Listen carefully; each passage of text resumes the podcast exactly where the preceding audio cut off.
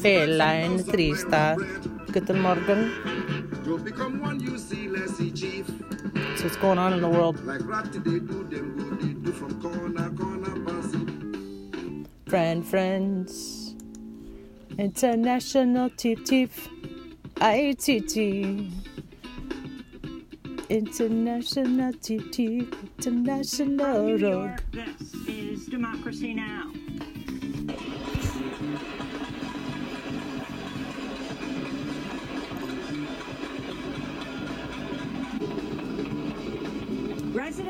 Burma protest Monday's military coup by banging pots and pans from their windows as ousted leader Aung San Suu Kyi faces police charges. We'll look at what the coup means for Rohingya refugees who face decades of repression under the Burmese military. By the way, um, you know, I was one of Aung San Suu Kyi's greatest uh, supporters. And then she went to The Hague and she she rationalized, she uh, made excuses for the genocide against the Rohingyas, which is really weird. I mean, she, I think maybe maybe she's got Stockholm syndrome to have identified with her oppressors. I mean, they, they she was they were the reason that she was in, under house arrest for many years. They didn't want they refused to allow her to run for office. Now in Myanmar, the military have declared a one-year state of emergency. That announcement is not good for the Rohingya people too, because the military, together with the Rakhine people, tortured us a lot and carried out This is a Rohingya refugee. genocide. Then they made us homeless. Then President Biden signs three new executive orders on immigration, even as hundreds have been deported. Advocates say far more needs to be done. We are working day in and day out with families that remain separated and tens of thousands of refugees who are stuck at the U.S. Mexico border. And we were really disappointed to see that these executive orders do not offer any clear path toward reunification, um, nor that do they undo any of the harmful policies of the Trump administration. Finally, Jeff Bezos has announced he's stepping down as CEO of Amazon amidst new calls to break How much you want to bet he's he's taking the money and he's running up the one. before they before they tax bazillionaires out of existence. $1.7 trillion company. All that and more coming up. Why is he stepping down? Welcome to It's too Democracy much- Now! Demo- Too much pressure. Too much pressure now because they're they're gonna move to uh, break it up, as well they should. They should also break break up the media, the corporate media. Why aren't they looking at the corporate media? Fox. The Fox. democracynow.org, The Quarantine Report. I'm Amy Goodman. Shut it down. House Democrats say former President Trump was singularly responsible for the January 6th insurrection at the U.S. Capitol in a legal brief filed Tuesday ahead of next week's impeachment trial. The lawmakers write, quote, Trump summoned a mob to Washington, exhorted them into a frenzy, and aimed them like a loaded cannon down Pennsylvania Avenue. They also argue Trump's baseless claims of election fraud helped rile up his base. Trump's lawyers wrote in their own brief that Trump had a right to question election results and that the trial is unconstitutional since he's no longer in office. Meanwhile, President Joe Biden and First Lady Biden paid their res- People are the most slimy. Um, jobs on the planet. respects to Capitol Police Officer Brian Sicknick, whose body lay in honor at the Capitol Rotunda on Tuesday evening. Five people lost their lives in the January 6th insurrection. Two officers died by suicide following the attack. I want to look into The that. U.S. like, will why start did, shipping why did they- coronavirus. why did two officers die of suicide after after the um, Capitol Hill terrorist attack? I think maybe because uh, they had uh, they realized that they were part of an insurrection. That's my uh, immediate take on that. I mean, that should be looked into. Why everybody's just saying that they they died of suicide? How come nobody's looking into why they died of suicide? Why? Why'd they fucking die of suicide? Virus vaccines to retail pharmacies. Or were those possibly like uh, were those were they possibly killed? Was it was it there some kind of malfeasance done there, mal uh, or uh, not mischief, but uh,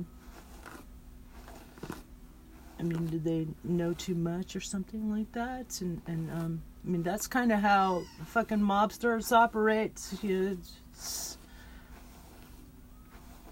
they knew too much about uh, how the um, how it was an inside job next week, making the shot much more accessible to many around the country. The Biden administration also said it's increasing the weekly vaccine allocation for states, tribes, and territories by 5% as public health experts urge eh? speeding up vaccination as the best defense against fast spreading variants. Top infectious disease expert Dr. Anthony Fauci said 70 to 80% of the U.S. population should be fully vaccinated before the United States can return to a now. sense of normalcy. Less than two. This, we should all be fucking vaccinated by now. If we had, if we if we didn't have fucking President Jim Jones, who left office without a plan, and uh, he turned down a 100 million doses in late July, and that's why we ran out right now. We ran out right now. People can't get a vaccine, and that means that probably another 100,000 people are going to die because we're right in the throes of, of this pandemic, which is actually a plague. It's a plague, folks. 2% of the population has been vaccinated so far. In related news, preliminary data from a new study show a single dose of the Oxford AstraZeneca vaccine could cut transmission of the coronavirus by 67% and offer protection from the virus with up to 76% effectiveness for as long as 12 weeks. The findings support the strategy that some countries have employed of spacing out vaccine doses to get more people rapidly inoculated. On Capitol Hill, Democrats are moving forward with President Biden's $1.9 trillion coronavirus relief package voting Tuesday to kickstart the budget reconciliation process, which would not require any Republican support to pass the legislation. Yeah, the Republicans. In other news from Washington, D.C., the Senate confirmed Alejandro Mayorkas as head of Homeland Security Tuesday, making him the first Latinx and first immigrant to lead the department. The Senate also confirmed Pete Buttigieg as transportation secretary, making the former South Bend, Indiana mayor and presidential candidate the first openly gay cabinet secretary in U.S. history. Meanwhile, the Senate Armed Services Committee held confirmation hearings for Kathleen Hicks Tuesday, Biden's pick for Deputy Defense Secretary.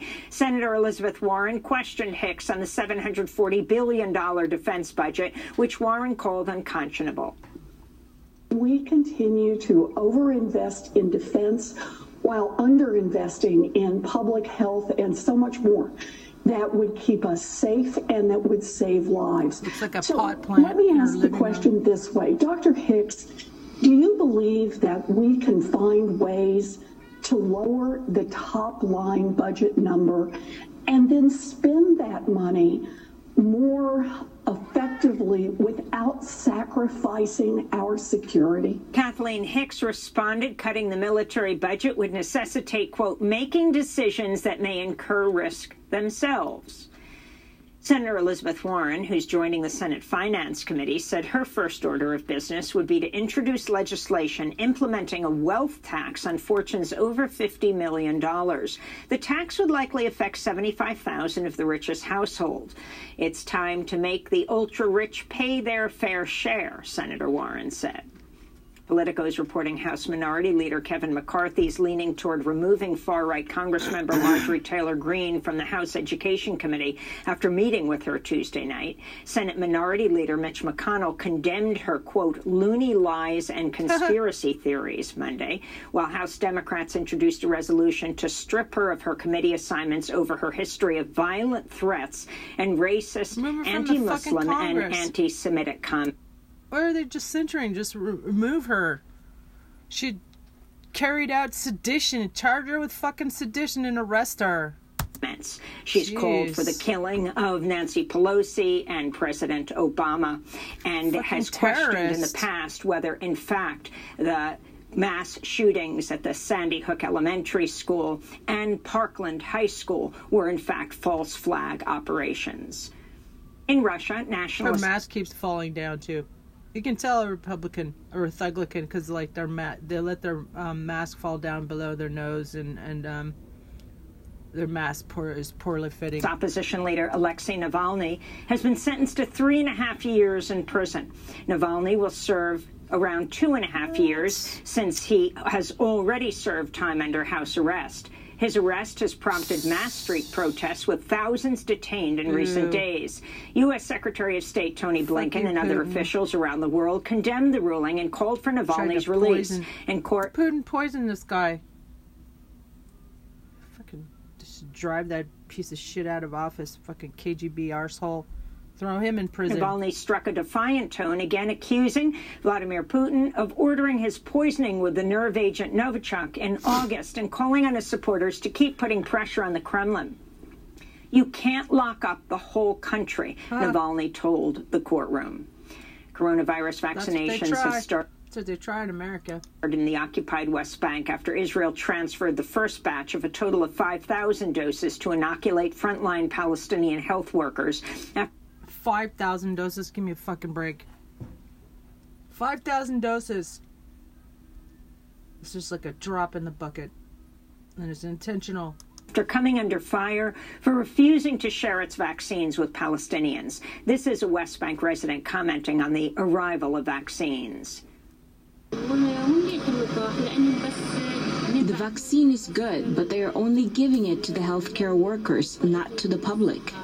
The occupied territories are also expecting to receive 37,000 doses of the Pfizer BioNTech vaccine through the World Health Organization's COVAX scheme in mid-February. In the U.S., freshman New York Congressmember Jamal Bowman called on Israel to vaccinate all Palestinians.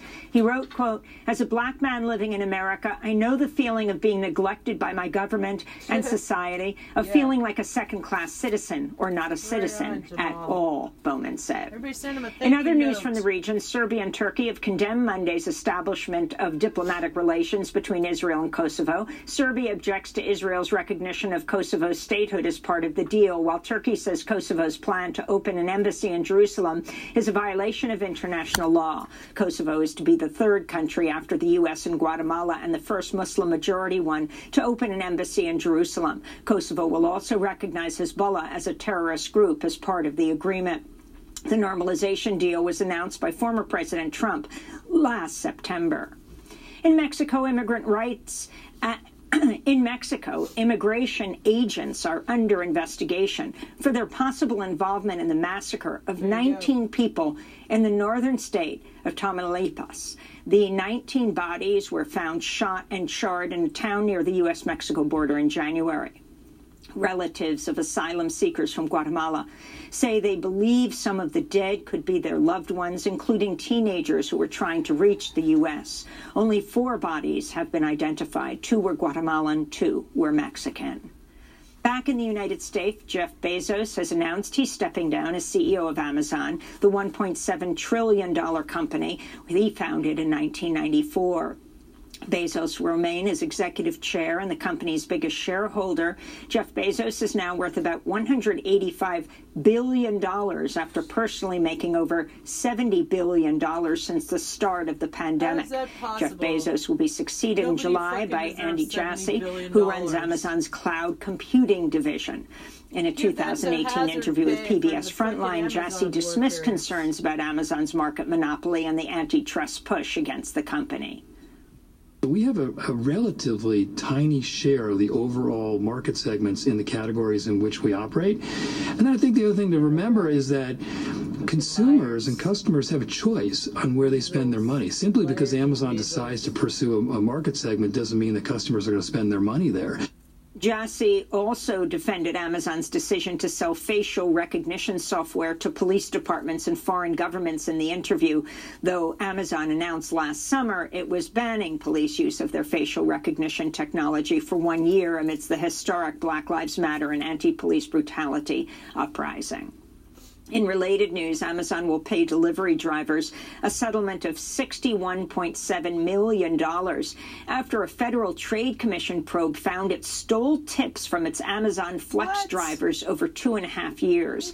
Amazon used the tips earned by Flex drivers, hourly workers wow. who do not receive any benefits and make oh, deliveries shit. in their own vehicles, to pay their wages. cruel. In South Florida, two FBI agents were fatally shot and three others wounded Tuesday morning in one of the deadliest shootings in the agency's history. The officers were shot while executing a search warrant in a child abuse case. The subject of the investigation was found dead and apparently barricaded himself inside an apartment complex.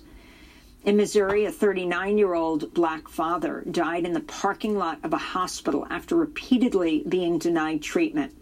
David Bell was turned away twice from the Barnes Jewish Hospital days before his death, despite reporting severe chest pain. On January 12th, he was denied proper treatment for a third time and died minutes later as his wife pushed him back to their car in a wheelchair. David Bell was a father of three and worked as board director at the local fire and rescue center. Oh, and here in New York, an anti sex worker law, commonly known as the Walking While Trans ban, has been repealed, marking a major victory for sex workers and transgender advocates who've been pressuring state officials for years. The law, which prohibited loitering for the purpose of sex work, led to the disproportionate criminalization, police harassment, and arrests of black and brown trans people. And those are some of the headlines. This is Democracy Now!, democracynow.org, the Quarantine Report. I'm Amy Goodman. We begin today's show in Burma, where the military seized power Monday in a coup, ousting the de facto leader Aung San Suu Kyi. Earlier today, Burmese police charged the former Nobel Peace Prize laureate, as well as Burma's deposed president, U Win Myint. Hundreds of lawmakers, activists, and human rights defenders have also been detained since Monday's coup. Telecommunications have been cut in parts of Burma, which the military calls Myanmar. On Tuesday night, opponents of the coup protested by banging pots and pans outside their windows in Yangon you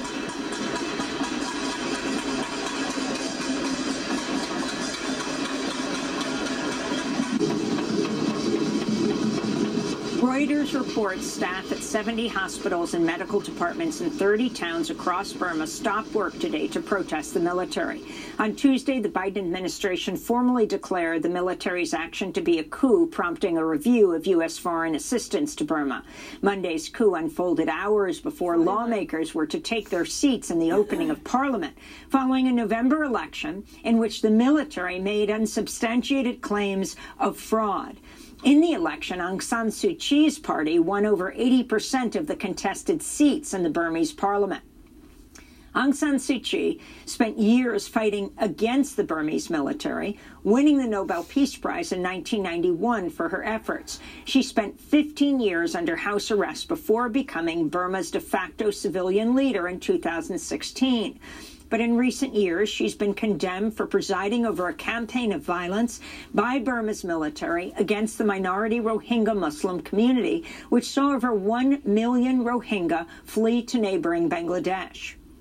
Many displaced Rohingya fear the coup will make it impossible for them to return home. This is Mohammed Salam speaking from the refugee camp in Cox's Bazar. Now in Myanmar, the military have declared a one-year state of emergency. That announcement is not good for the Rohingya people, too, because the military, together with the Rakhine people, tortured us a lot and carried out genocide. Then they made us homeless. We are now away from our home in Bangladesh, living under tents. Where is our children's education? There is nothing here for us. Now their military governs again. There are no benefits for us.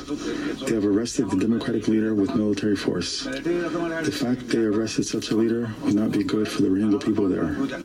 To talk more about the coup in Burma, we're joined by Maung Zarni, a Burmese scholar, dissident, and human rights activist living in exile in Britain. He's co-founder of the Free Rohingya Coalition, as well as the Forces of Renewal for Southeast Asia, or FORCE, a grassroots network of pro-democracy scholars and human rights activists across Southeast Asia. Maung Zarni, thanks so much for being with us. Um, start off by talking about what happened this week. Talk about what unfolded in Burma, the country that the military calls Myanmar?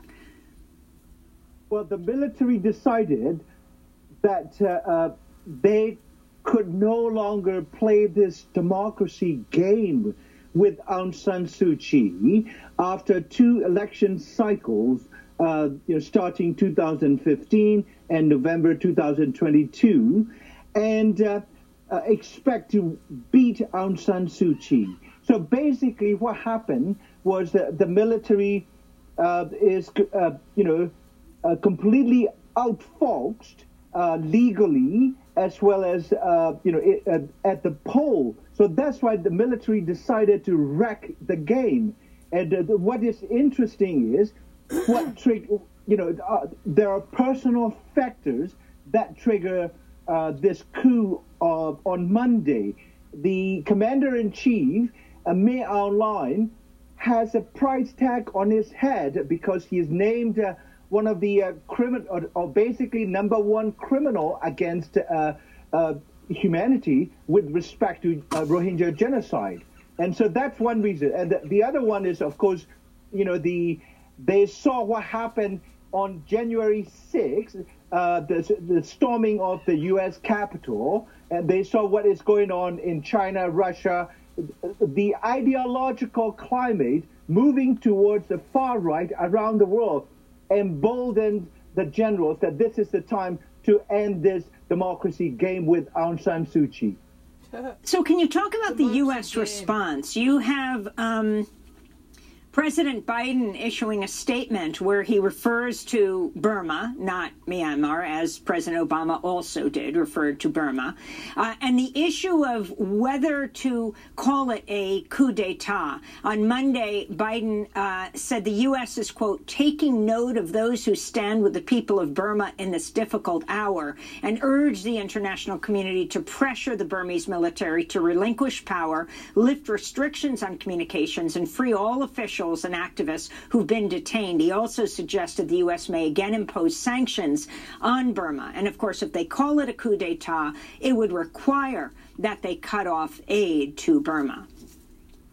Yes, yeah, I think the call you're designating uh, the coup uh, as as coup as should it should be.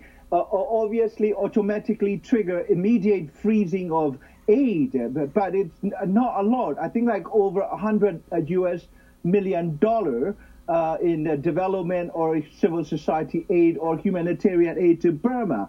But I think that, you know, I think we money, should actually. also, uh, uh, uh, you know, not forget the fact that the United States has in some ways contributed to this situation. Hmm. You know, in 2010, uh, when the, U, the Burmese military decided to play ball with the Western democracies.